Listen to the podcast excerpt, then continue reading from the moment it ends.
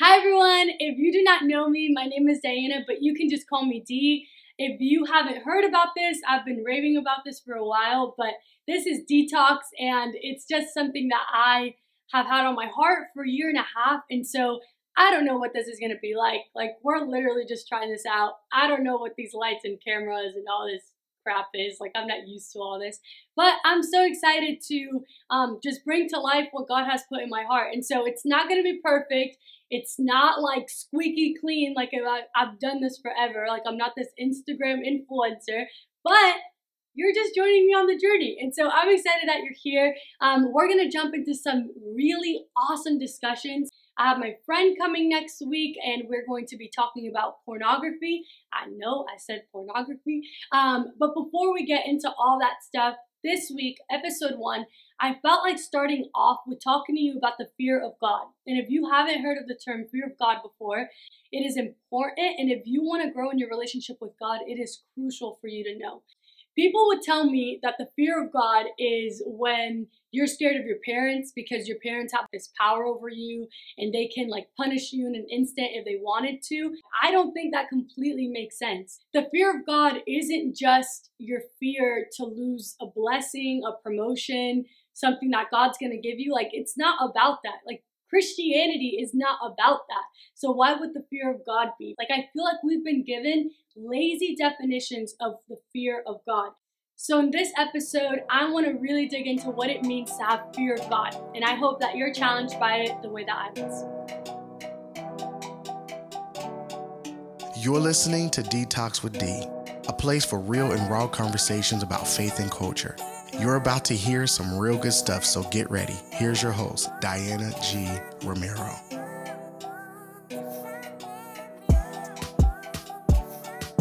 My heart behind detox is that you would really live your life to your fullest potential.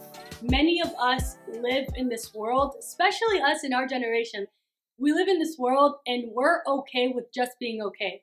And that's not what God intended for you. That's not what He wants for you. He really wants you to enjoy life to its fullest potential. And you only do that by really knowing who you are in Christ and really knowing who God is. And we're going to talk about different things. It's not all going to be, you know, me talking during detox episodes and stuff. Again, I said like we're going to have my friend come and talk about pornography. We're also going to talk about relationships and creativity and women in the church. Hello. We're going to talk about a lot of different things, but before we could ever expect ourselves to grow and to change and to become more like Christ, we first need to understand the fear of God. And so we're going to jump into some scripture. Proverbs 9:10. Let's jump there first. The fear of the Lord is the beginning of wisdom, and knowledge of the Holy One is insight. It is the beginning of wisdom. Don't you want wisdom? Because I flipping know I do. And it says that it is the beginning of wisdom. In Job 4 6, it says, Is it not your fear of God, your confidence, in the integrity of your ways, your hope? In Psalm 33 8, it says, Let all the earth fear the Lord. Let all the inhabitants of the world stand in awe of him. And then Proverbs 8:13 says, "The fear of the Lord is hatred of evil." Hearing all these scriptures, I cannot understand how we are totally okay with that simple definition of the fear of God is how you fear your parents, is how you're scared of your parents. Listening to these scriptures, it just doesn't fit in my mind. How do you stand in awe and then also tremble like scared of someone? How do you, you know, want to worship God, but you're like extremely scared of him? Reading these scriptures and way more like it, it's obvious that there's way more to this term than we think. How is fear going to give you confidence? How is fear going to make people stand in awe of God? And how is fear going to lead me to hate evil? So, because I know that there's more than this, I felt like I needed to go in and do a little bit more digging into what this word fear actually means in Hebrew. And what I found was crazy. If you've ever learned a new language, you know that you really need to learn context first. You don't know all the words in this language, and so you have to figure out what the words around it mean, and then maybe you'll kind of understand what that word means. I know when I was learning English, it was a ton of that. So I would have to learn how the word fair means tons of different things in English. You could say she has fair skin, and that means something completely different than I'm going to the fair. Or if I say, hey, don't play with that TV or it's gonna break, it's not the same thing as, hey, I'm at work, but I'm about to take a break. Like it's not the same thing.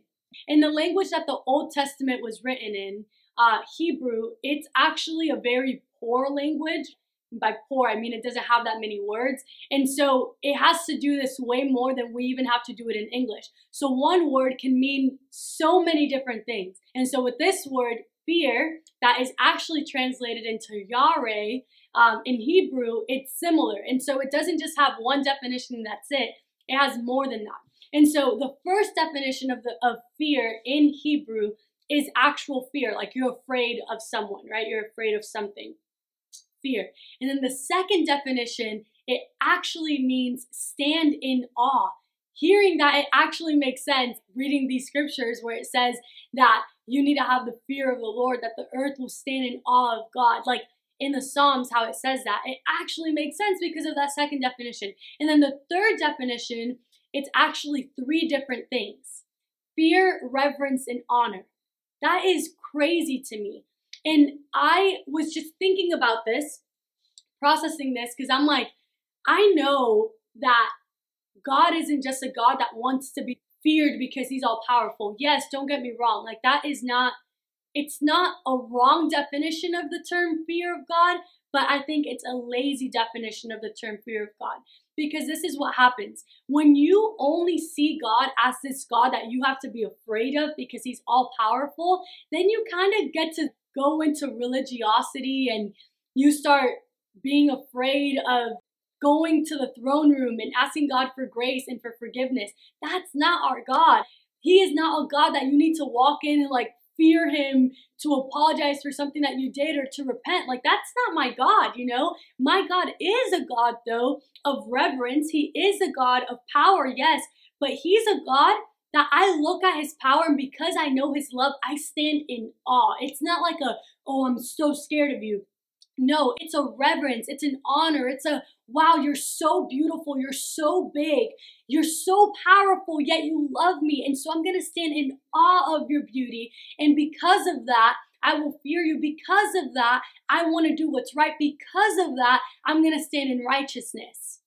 This is why I created this video. And I think it's so important for us in this generation to really get this because a couple of months ago, even, um, I saw two people in my life experience loss and they dealt with it in two different ways.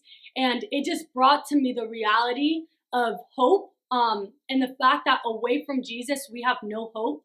And I think sometimes we forget that that there really is no hope apart from Jesus. We really do forget that there is nothing greater than what he did for us, we forget that God is all powerful and amazing and beautiful and wonderful. And we get caught up with worldly things. We get caught up with crap that does not matter. Literally, it does not matter. The sin that so easily entangles you is not better than the fullness of God.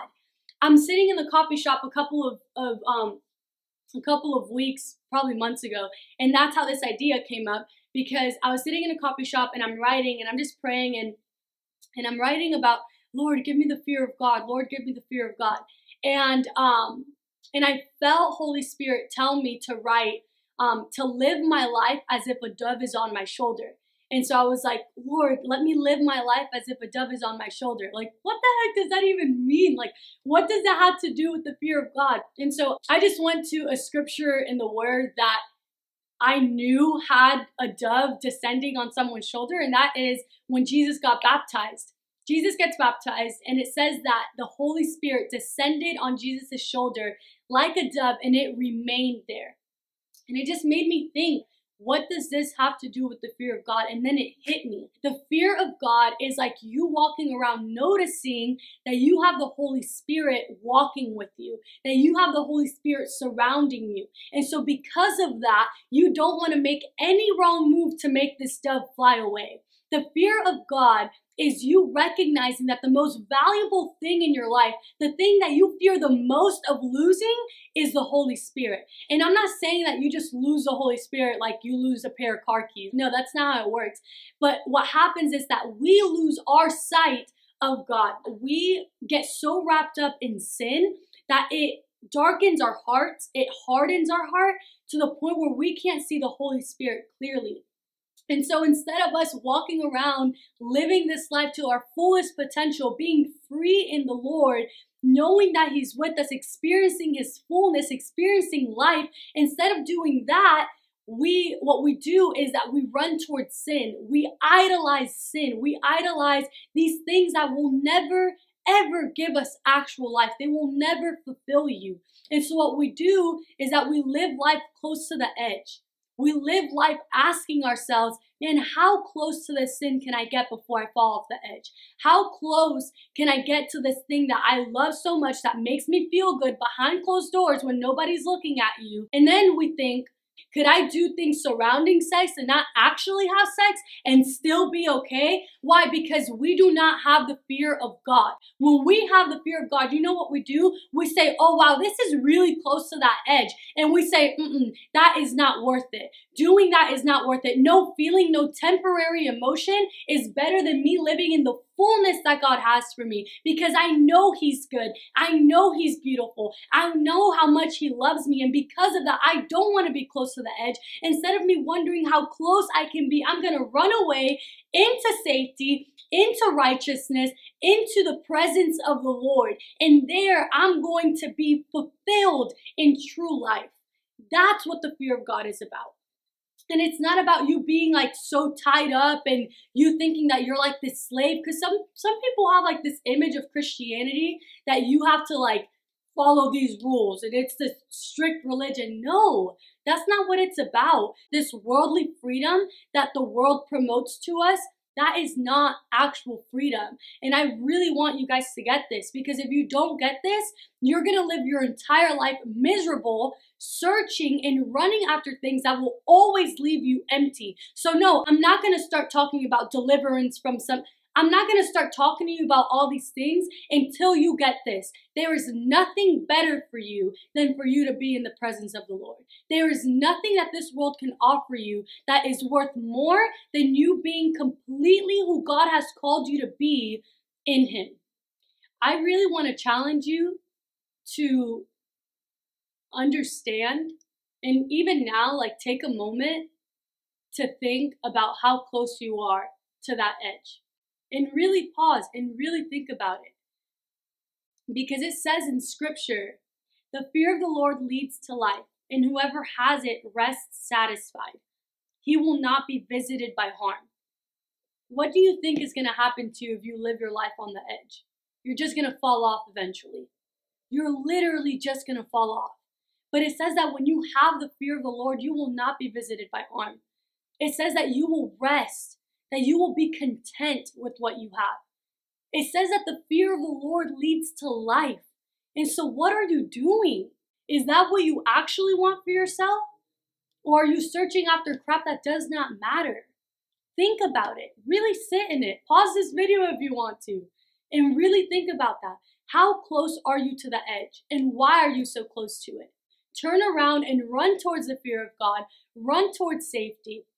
Run towards grace. He is waiting for you with arms wide open. My God is not a God of shame. If you are hearing even now that the enemy's saying, like, who are you? Who are you to think that you can run back to God? You better say, I rebuke you in the name of Jesus because God loves you. There is no shame in you, there is no condemnation for the children of God. You can run into the throne room.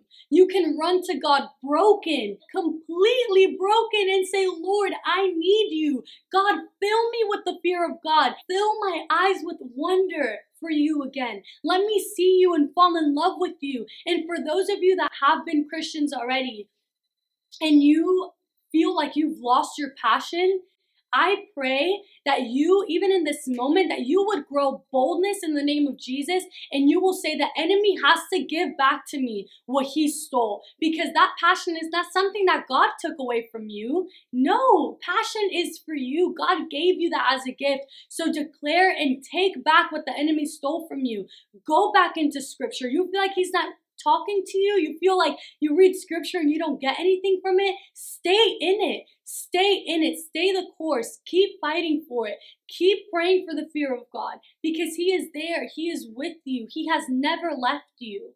Why would you live an okay life when you can literally live your best life, your life to your fullest potential?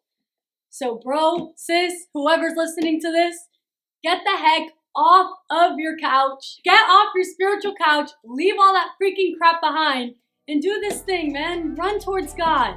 Forget all this crappy stuff and walk into freedom. Be blessed. I'd love to hear from you. I feel honored that you would spend some time listening to the show. If you're on Instagram, join the conversation. Let me know what your favorite quote was from today's show by taking a screenshot and sharing it on your story. Then tag me at the Diana G. Romero. That way I can see what's helping you and even repost it so it helps others. This keeps me encouraged to create more content for you, and who knows, maybe your friends will love it too. I'll see you soon in Instagram world. Thanks for tuning in. To learn more about Detox or to get involved in Dee's growing community, visit dianagromero.com. Till next time, continue to pursue authentic freedom and walk in your fullest potential because you don't have to just get through your day when you were created to live your best life.